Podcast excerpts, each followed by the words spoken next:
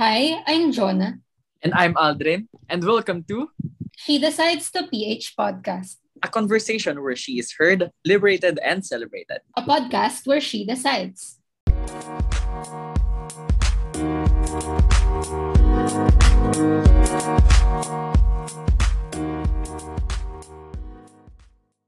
Yan, so we're back. A quick recap lang about our last episode with Dane Torregosa. Uh, isa siya sa mga young people who's really advocating for uh, youth political participation during this upcoming elections. So napag-usapan natin during that episode wherein we talk about their initiatives such as the First Time Voter Network and also how do we really include, be inclusive in terms of the upcoming elections and also include young people within the spheres of the elections. so ngayon, may gusto ko bang ilagdag doon, uh, Aldrin? Ah, wala naman. Tama ka dyan lang na um, gusto ko lang din i-emphasize na super insightful ng mga previous podcast episodes natin. Lalong-lalo na na we invite empowered women to have them as our guests, di ba? So napaka, kumbaga napakataba ng diskusyon at napakamalaman. At I'm sure, and hopefully, nakakatulong tayo sa mga listeners natin na mas maintindihan nila yung mga, kung ano yung mga advocacy ng She Decides Philippines. Yeah, and then for the past, I think two episodes, no, really focusing on the elections kasi less than a month na lang patapos Totoo, September na bukas, girl. Merry Diba? Christmas. Oo, di ba? Parating na si Jose Marie Chan ating Oo, mga... nag-aabang na siya. Pero bago pa man yung Pasko, no, kailangan natin talaga mag-focus with this upcoming elections. Tama. Napaka, I think, ni groundbreaking eh, pero everyone is really looking forward on a positive note ah, on these elections. Kasi nga, with the current pandemic and all this political shenanigans that's happening, Oo. kailangan, kailangan natin ng hope and faith. So, nung with Kong Sara, parang mas nag-focus tayo on people's agenda. And then yun nga, yung kay Day, nabanggit mo rin, Aldrin, no? focusing on youth participation. Pero ngayon, we want to focus more on the upcoming campaign ni She Decides, no? Ay, kasali pala ako doon. No, she votes, She Decides. Ayan. So, isa to sa mga platform for that. Yeah, Aldrin? Nabanggit ko nga kanina na nakakatuwa na sa mga previous episodes natin ay meron tayong mga guests na empowered women. Kaya naman masyado ko rin nilulook forward na magkaroon ng mga diskurso tungkol sa mga ganitong usapin. Kaya naman ngayong episode natin, we have our guest for today. She decides own member, um, Graciela Moises, who is a 19-year-old political science major from PUP or Polytechnic University of the Philippines. And as a feminist, Graciela is primarily advocating for women's rights and social justice in the academe, the community, and social media. She also delivers her cause through her membership and participation in various women-centered organizations such as Sulong or Sulong? Sulong! Exclamation point. She Decides Philippines and the Graciela Collective. Ay, oh, taray. As an aspiring lawyer, she hopes to eventually translate her simple advocacy into laws and legislation. Ah, so may power. So, let's welcome our guest, Jonah. Hi, Chela. Hi, Kuya Adrin. Hi, Ate Jonna. Ayan. So, kumusta ka naman ngayong gabi? Okay naman po so far. Medyo na-excite na kinakabahan. We have introduced you bilang our own member, our um, co-member of She, She Decides movement, Shela. So, bilang member ng She Decides movement and part of one of our projects which is the She Votes for this upcoming elections, ano yung objectives ng She Votes sa paglo-launch ng campaign na ito for the upcoming elections? Ayun, since nabanggit ni Ate Jonna kanina na super important and inaabangan yung upcoming campaign elections, marami ring nag-aabang sa darating na campaign season kung ano ba yung mga pakulo, sino yung mga biglang tatakbo. Kasi ngayon may mga nagpaparamdam na na iba pero not sure pa rin kung sino talaga yung final list of candidates. So during the campaign season, ang dali para sa Filipinos na ma-distract or ma-misdirect dun sa mga words and actions na matagal na nating inaasahan bawat sona, yung mga grievances na ang tagal na nating gustong iparinig, tas yung mga issues na um, inaabangan natin. Instead, uh, pumaparada sa harapan natin yung mga candidates, both old and new, convincing us na itong plataforma ko yung dapat unahin, itong proyekto ko yung kailangan nyo, ito yung dapat ipasa sa Kongreso. Each have their own plans and objectives regardless kung yun man yung hinihingi natin o hindi. At some point, kailangan din natin itanong kung ano nga ba talaga yung kailangan natin, kung ano ba yung gusto nating makuha from them. So She Votes is an online awareness campaign that intends to pinpoint exactly what she wants. Yung end goal nito is to empower women and girls to exercise their fundamental right to decide kung sino ba yung mga tao na dapat mag-represent sa kanila, yung handang makinig sa kanila, and handang mag-fulfill sa kung ano nga ba yung gusto at pangailangan niya. Ayan, sobrang nakaka-proud yung Shebots. Siyempre proud ako, part of it, no?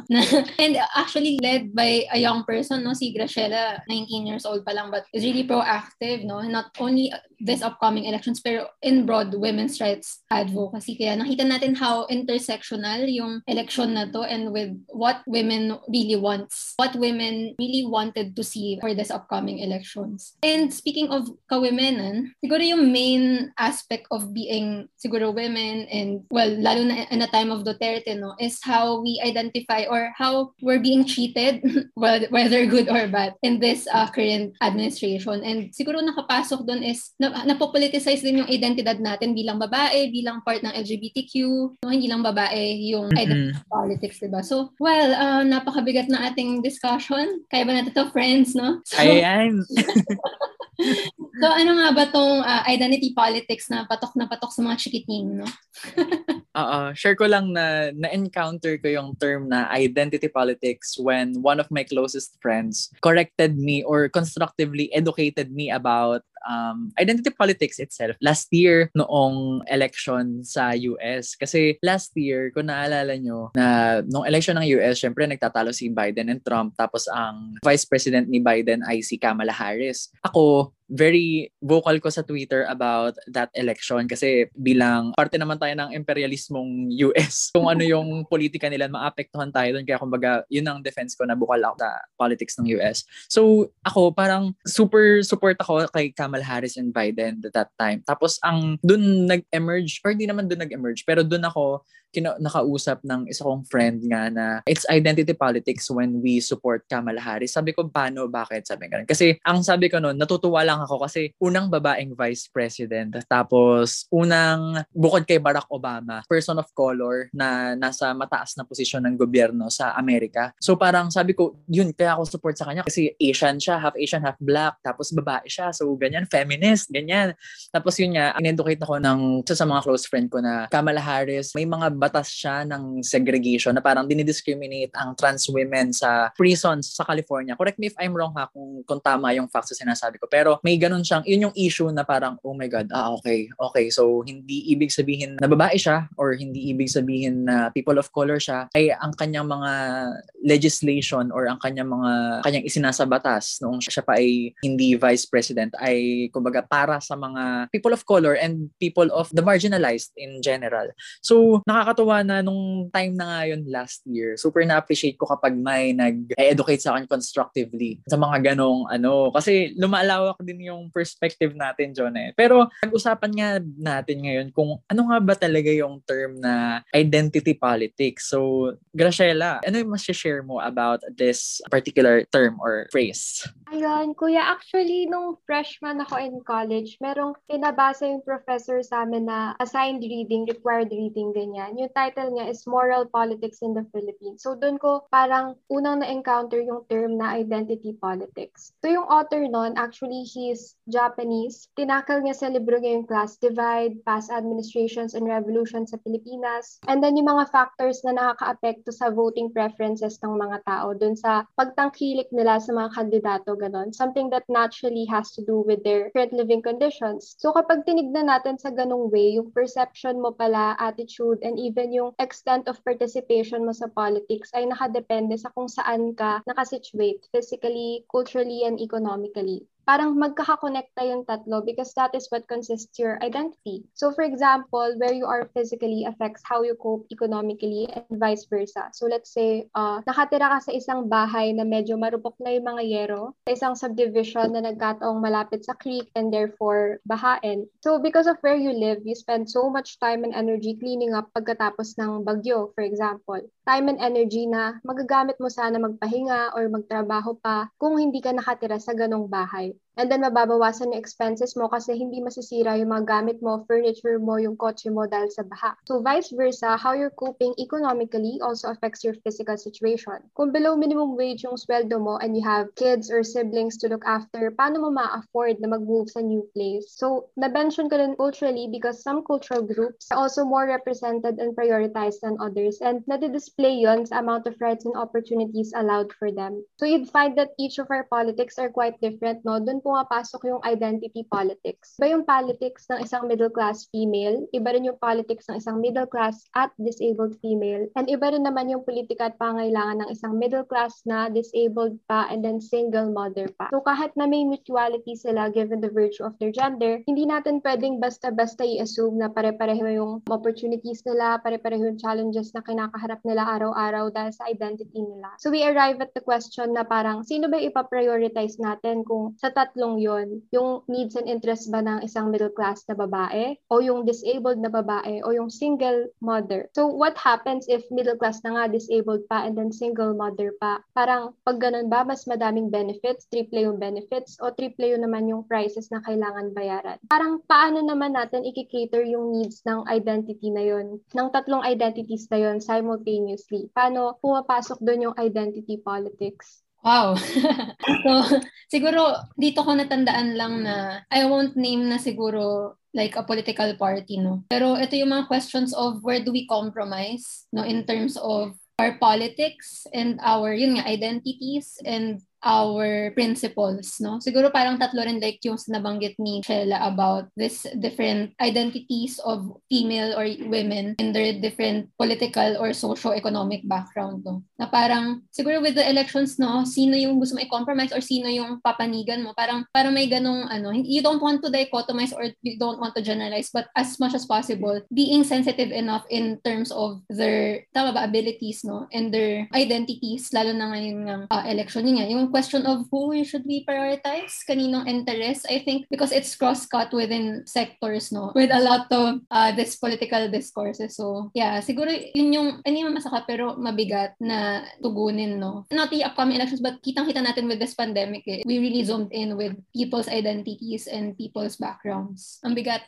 Ikaw ba, Aldrin? Oo, parang nag apply din dito sa sinabi ni Sheila kanina na alam mo yung umusong quote na nitong pandemic na we're on the same boat, di umano. Yeah. We're on the same oh. boat, di oh. umano. But we're not necessarily on the same boat kasi some of us are on rafts, some of us are on yachts, some of us are drowning, yeah, some of exactly. us are on, alam mo yun, barely breathing. Mm-hmm. So, hindi totoo na nasa pare-pareho tayong sitwasyon ngayon. Kasi, although, oo, valid naman na kung mayaman ka, nakakaranas ka ng mga, kumbaga, paghihirap ng, kumbaga, sumasakit yung likod mo kasi hindi gumagana yung, ano mo, yung gaming chair, hindi siya super, ano, pero paano yung mga nakaupo lang sa sahig na walang pambili ng malambot-lambot na upuan. So parang ang pinupunto din kasi ni Sheila na yung identity politics ay actually nakakatuwa na diniscuss ni Sheila yung identity politics on the perspective of the constituents and not necessarily yeah. identity politics of those who are the elective officials of the candidates yeah. for the election, 'di ba? So sinabi din ni Sheila na iba-iba yung nasa kumbaga, iba-iba yung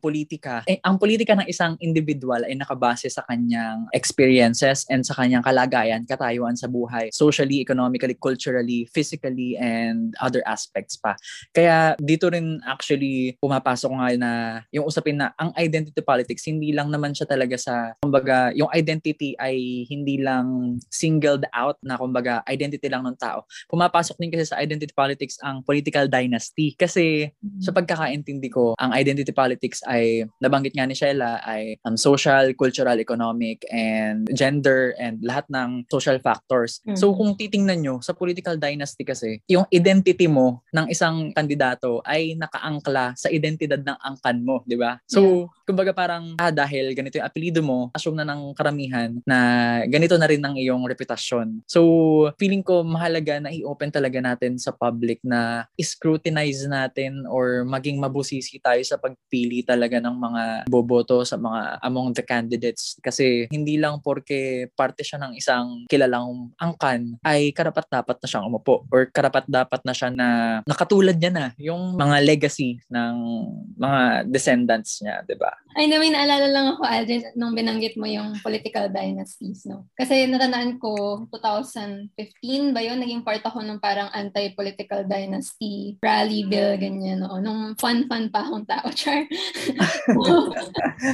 bagets, bagets, bagets. Oo, uh, bagets pa ako naman. Ah, fun.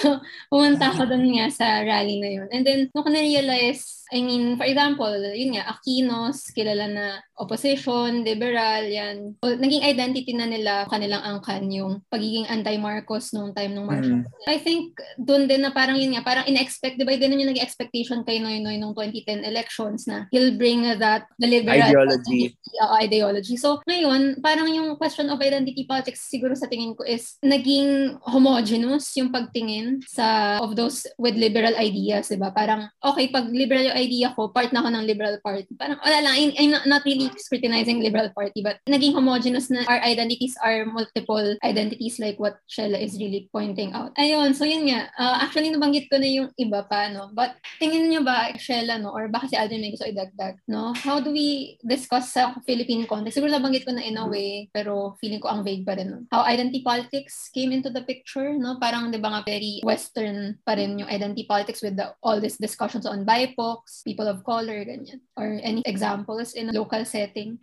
So, isa kasi sa mga naiisip ko na or naoobserbahan ko na kumbaga example ng identity politics sa Philippines since nas- nabanggit mo nga na very western political term ang identity politics kasi nga kumbaga umuso lang naman siya nung nagkaroon ng nung kay Barack Obama nung nagkaroon ng black representative sa US government which is known of course sa racial and slavery history nito. At uh, dito sa Philippines ano obserbahan ko naman ay y- alam mo yung mga kandidato na ang mga commercial nila ay lubog na lubog sila sa masa. So one example lang, magpapangalan na ako ha, Villar na, na nung kumakandidato siya ng presidente, yung di ko makalimutan tuloy yung jingle na nasubukan mo na bang uh, maligo sa dagat ng basura, parang ganyan. Oo, so parang super oo, di ba?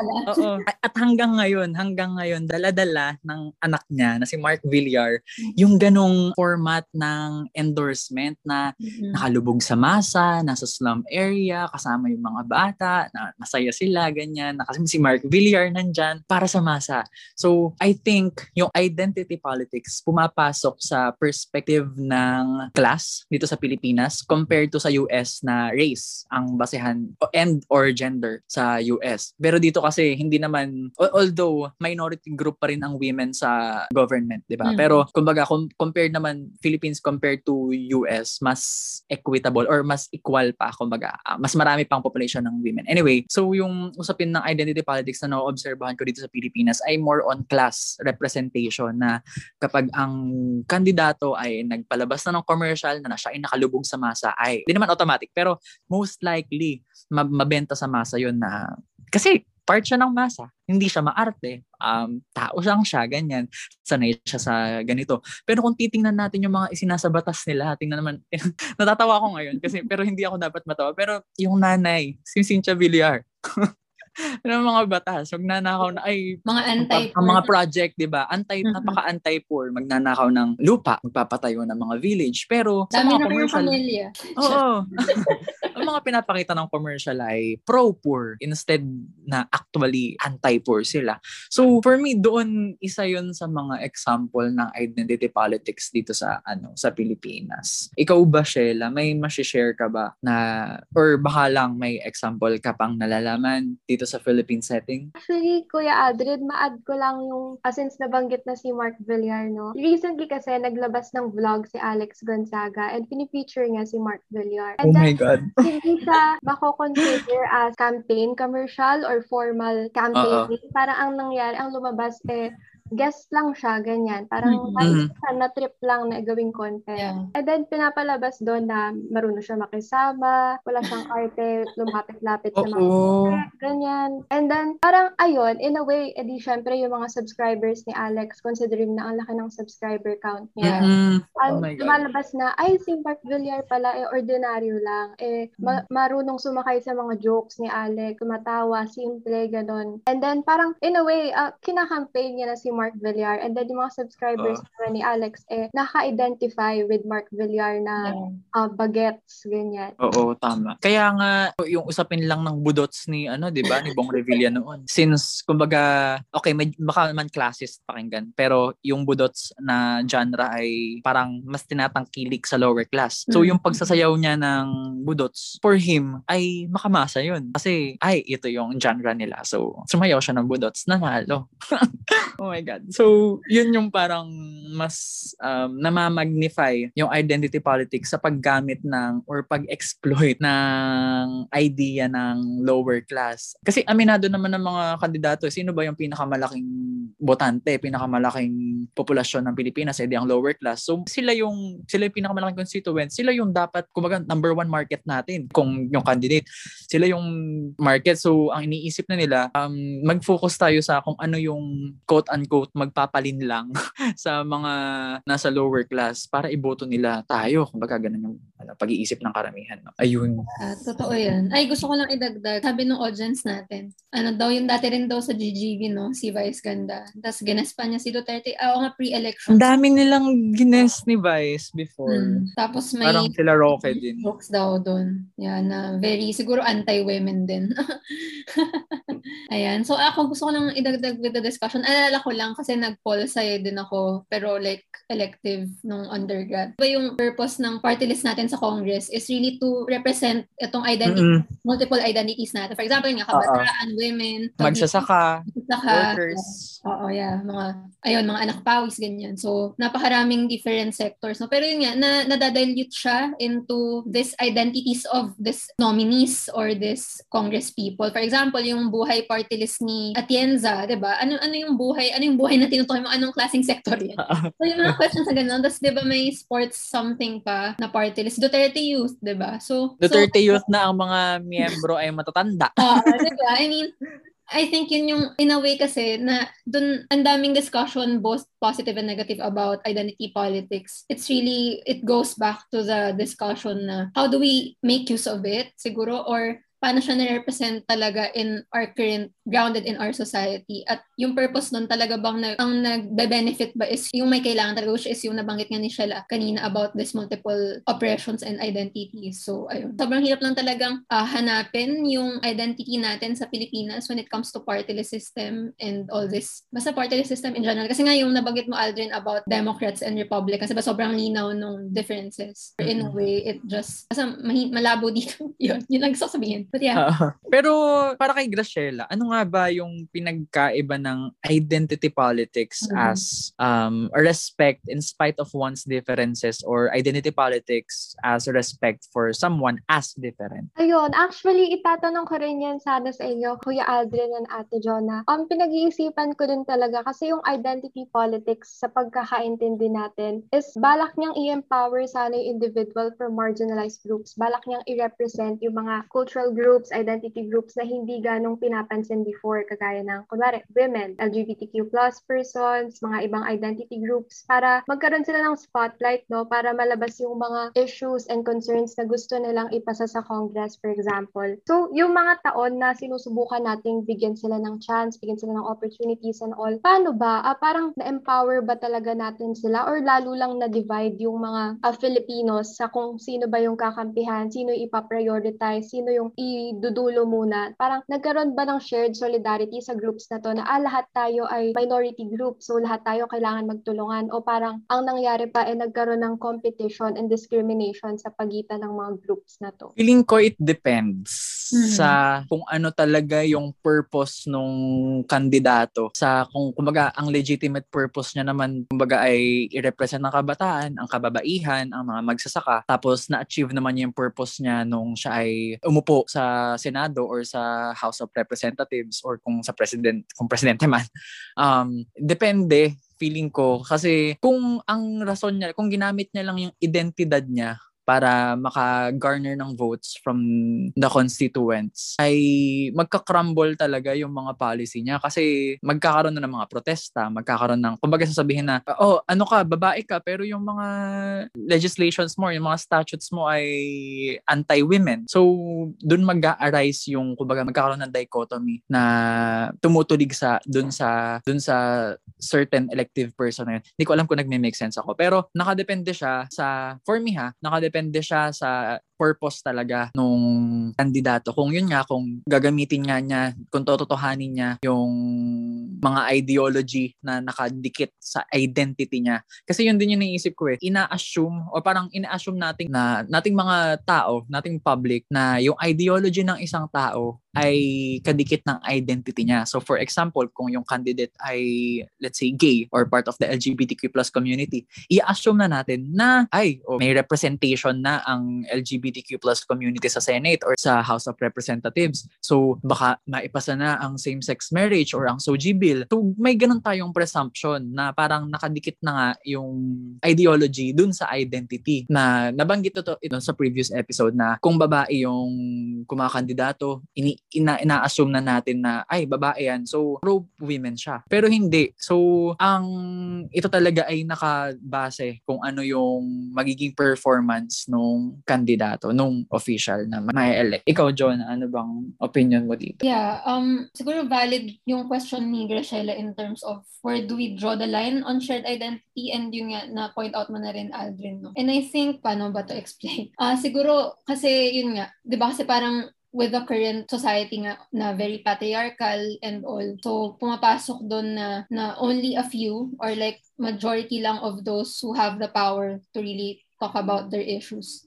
yung naririnig. So I think doon pumapasok na kailangan natin ng identity politics. Pero if hindi tayo nag-emphasize with that, with the sector that we're not part of, for example, ito yung favorite kong sinabi ni Lisa Hontiveros in one of her discussion ng child marriages or ng teen pregnancy ba yun? Na parang, okay, hindi ako teen mother, hindi ako teen mother and well, matanda na ako nga, hindi, hindi naman, hindi ko naranasan yung naranasan ng isang teen mother. But I empathize with with her experiences, with their family situation. So I think papasok doon na it's shared identity when you share that empathizing. Yung again, empathy. Oo, but again, papasok dun is, kasi iba-iba rin talaga tayo ng definition of nationalism eh, 'di ba? Parang 'di ba? So, di ko alam, ang hirap in a way na it really comes boils down to the individual on how they see yung systemic oppressions na to. So, I think yun.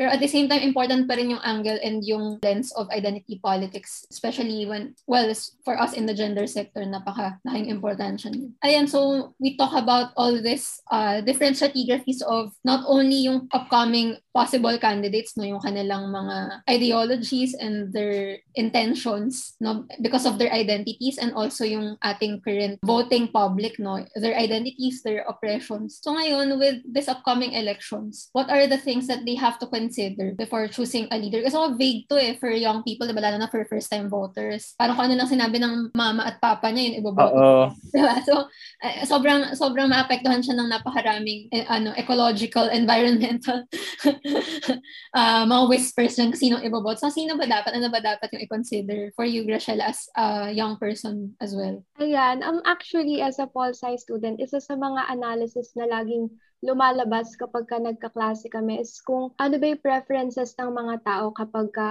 nalalapit yung election, kapag boboto na sila, ano ba yung mga tinitignan nila or ano ba yung explanation kung bakit binoto nila si ganito, binoto nila si ganyan. Um, sabi ng professor namin, actually, yung mga tao, they vote for certain politicians because number one, they either idolize them or number two, they identify with them. So pag idolize, ibig sabihin, parang sinusuportahan ng mga tao yung isang candidate because parang um, wala lang, gusto nila yung personality nila, gusto nila yung nakikita sa TV, gusto nila yung um, pinapakitang image, kaya parang pinipili nila na i-re-elect over and over again kahit na may claims of corruption, kahit na may reports of incompetence, inefficiency during sa terms of service nila. Actually, yung ibang tao na nag-idolize, yung bumabase sa idolization kapag bumoboto, wala silang pakialam when it comes to party lists dun sa kung ano ba yung nire-represent, kung ano bang platforms yung ino-offer, and kung ano yung persona na pinapalabas sa harap ng camera and then sa likod ng camera. So, all that matters is that gusto nila sila, gusto nila yung image, gusto nila yung nakikita nila sa TV, and they're willing to vouch for that certain personality kahit anumang mangyari. Kahit lumalabas na yung claims na sumisira dun sa image na wino-worship nila, parang yun pa rin yung gusto nila kasi ina-idolize nila yung personality na yon. And then, by identify, ang tinutukoy ko naman dito is yung mga tao na parang binuboto nila yung certain candidate kasi feel nila, nire-represent sila ng person na to. Parang yung mga needs nila, nakikita nila sa platforms, yung image na nakikita nila on screen sa mga campaign commercials, mga media shoots, is yung tao na parang katulad nila, ordinaryong masa, traditional man, parang simpleng katulad nila, simpleng tao, ganon. So they think of that certain personality as one of them and for them. So parang naturally, nakikipag-identify sila sa tao na to. And even if it is a facade na hindi naman talaga katulad nila yung tao na yun, no one can tell. And no one is critical enough to usisain kung katulad nga ba nila tong tao na to, totoo nga ba talaga yung pinapakita nito. Kaya patok na patok sa atin yung campaign commercials na parang mga politicians na kumakain ng nakakamay, sumasakay sa jeep, naglalakad kasama yung mga tao, nakikipag-shake hands. Nagiging parang benefit yon sa mga politicians who campaign like that kasi parang it works most of the time. Nakukuha nila yung biggest voting population dahil sa mga gimmick nila na ganun. So this upcoming elections, I say, dapat maging ambitious sana tayo sa pagpili natin ng candidate. Hindi yung parang pwede na yan, o sabi kasi nila ganito, or kesa naman kay ganito, parang kailangan nating maging critical on who we will grant the duty and power to represent us, kung sino nga ba yung karapat-dapat na mabigyan ng pwesto, and practical sa mga representations and personalities na binibigyan natin ng pwesto sa Congress, sa House of Representatives, sa Presidency, and dapat din tayo maging verbal on what we expect from them, and yung mga hindi natin ito, ito tolerate from them. Tama, grabe. I agree sa lahat ng sinabi mo, Shella. Kailangan talaga nating hindi lang tayo yung mga yung kailangan maging critical. Dapat meron tayong inisyatibo na turuan yung mga ibang tao na maging critical sa pagpili ng mga kanilang iboboto. Kasi every six years or every three years lang tayo bumoboto sa mga, mga registered voter. So, kumbaga parang i-make sure na natin na ipa-practice natin yung right to suffrage natin kasi hindi lahat ng tao ay may kumbaga na nabibigyan ng karapatan na bumoto, 'di ba, kumpara sa ibang bansa. So, napakahalaga na maging critical tayo talaga sa pagboto. Pero pero meron bang meron bang matatawag na feminist vote? Siguro papasok dito yung uh, ang tawag dito yung nabanggit ni Shaila kanina yung we vote when we identify with them. And mm-hmm. siguro ito pa yung wala pang ganitong Well, for me, ah, na yung word din kasi na feminism, it's very elitist. Sorry to say, pero ah, ah, ah, very elitist pa rin siyang aspect. So, Medyo may intellectual parang ascendancy, ganyan. Yeah. So, parang siguro sobrang nag-ponder, wow, big word, nag-ponder nung, nung binanggit ni Shella nga na, na nga, no, we, we talk about feminist vote, ganyan, pero are people identifying to be feminists, no? Pero we know that, nag-English na si Bakla, pero we know that na, ano, na alam natin na yung intentions ng feminism is really to equal rights, ganyan, na hindi lang nakababaihan, but everyone in all their diversity, no? But at the same time, do we, yun yung question the masses identify with feminism, diba? Ewan ko, ikaw ba, kayo ba? Agree ako dun sa ano na parang medyo may pagka-elitist yung term na feminist. So parang pag sinabi mong feminist ay mm, 'di ba?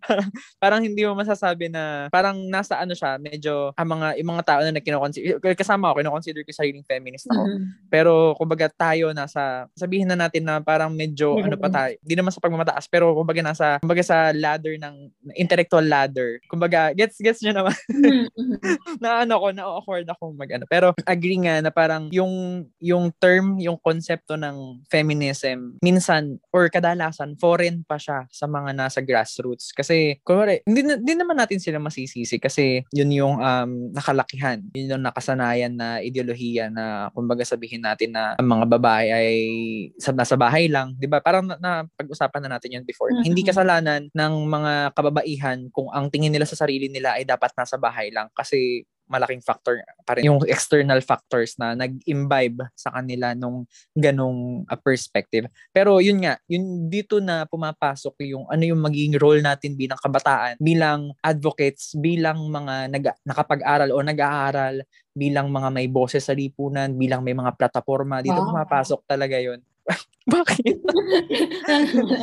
Kaya dito pumapasok kung paano natin ma-educate ang mga nasa laylayan or ang mga tao, ang kapitbahay natin, ang pinsan natin, or kung sino man, hindi lang about sa feminism, kundi sa usapin ng class usapin ng gender, ng kumbaga mga financial constraints sa sa lipunan na, na hindi na natin kailangan kumbaga palalim, palalimin, kundi ita-translate natin sa lingwaheng mas magre-resonate with them. Mm-hmm. So, dami Yeah. ko ba sinabi? Hindi. Gusto ko lang idagdag na, alam mo yun, we we identify as feminists, baka pagalitan tayo ng global char, pero dito, we're just really self-critical, no, na parang, Oo, tama, Ano, tama. Di ba? Yun yung sinasabi ni Graciela na ano yung practicality when it comes to feminism. So, so madaling banggitin sa mga ating mga ka-audience ka. o ka-feminist na na it's really about women's equal rights. Hindi yung women but um yun nga LGBT, uh, ano pa ba? Basta equal rights for all, 'di ba? So I think well for me yun yung feminist vote ko. Pero kayo ba ano ba yung yung feminist vote for you? Binalik yung question.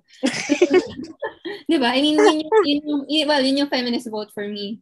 Pero yun nga, mahirap siyang banggitin na feminist vote ito sa masa, no? Ang ganda, ang ganda ng usapan natin. Kaya, Jonah, nakakatuwa talaga kapag meron tayong kasama na hindi lang tayong dalawa. Kaya naman, thank you, thank you, Sheila, sa pagpapaunlak sa aming imbitasyon na maging guest ka ditong podcast. Kahit na, kahit na a member ka rin naman ng She Decides. So, sa time mo, effort, and sa knowledge na ipinamalas mo sa amin at sa ating mga listeners. So, thank you.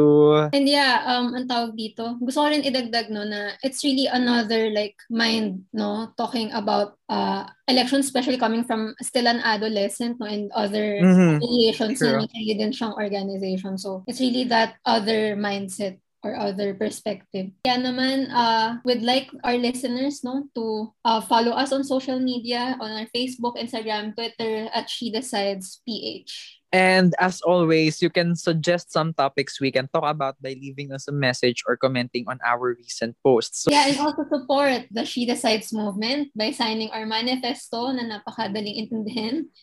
shedecides.com slash manifesto. tama, tama. Kaya ba, bago natin makalimutan, huwag nyo rin kakalimutan na itag nyo kami gamit ang hashtag na hashtag SDPH She Votes for Her Rights and hashtag Youth Start. At huwag nyo kakalimutan magparehistro kung hindi nyo pa, di pa kayo nakakapagparehistro sa COMELEC na pinakamalapit. Alam, pinakulit-ulit natin to Jonah na kahit may pandemic, merong available na mobile app ang Comelec para sa parang preliminary um fill, filling up ng application Mhm. form ng registration for the voting para sa election. Kaya Yeah. gawin nyo na po yun mga listeners. Yeah, less than a month na lang, hindi nila in-extend eh. No? So, kaya vote, vote, uh, register na. Sheila, ikaw baka may mga gusto ko pang sabihin bago tayo mag-end. Uh, magpapasalamat lang sana ako for Ate Jonna and Kuya Alden for featuring me for this podcast. I'm actually natutuwa ako sa mga napag um, napag-usapan during this podcast kasi parang nakikinig lang ako aba nakikinig lang ako sa inyo katulad ng mga um, educational discussions and then sobrang ang dami kong natutunan sa mga insights nyo. Hindi lang sa parang um, Philippine context na, na natutunan ko pa yung kagaya nung kay Kamala Harris and then kay Barack Obama and all those things. So sobrang natuwa lang ako na parang ang, ang natural na para sa mga tao na pag-usapan yung mga ganito na parang magkaroon na ng political debates, political discussions, political conversations. And sobrang kailangan pa ng mga tao na magkaroon ng ganito. Kailangan nilang mas mag-interact with such discussions. May parang mas, madadagdagan yung knowledge nila and then yung participation nila in such things. Parang mas na sasama sila dun sa bigger world of politics para hindi na nakakulong lang sa mga intellectuals yung politics na sinasabi, yung feminism and all that, mas parang nabibigyan sila ng um, platform to really participate. So ayun, I'm very thankful lang po for allowing me to get You're welcome and thank you din. Yeah. Sobrang ganda ng uh, episode na to. No? So once again, I am Jonah. and I'm Aldrin. And this has been She Decides the PH podcast. A conversation where she is heard, liberated, and celebrated. A podcast where she decides. Bye. See yeah. you next episode.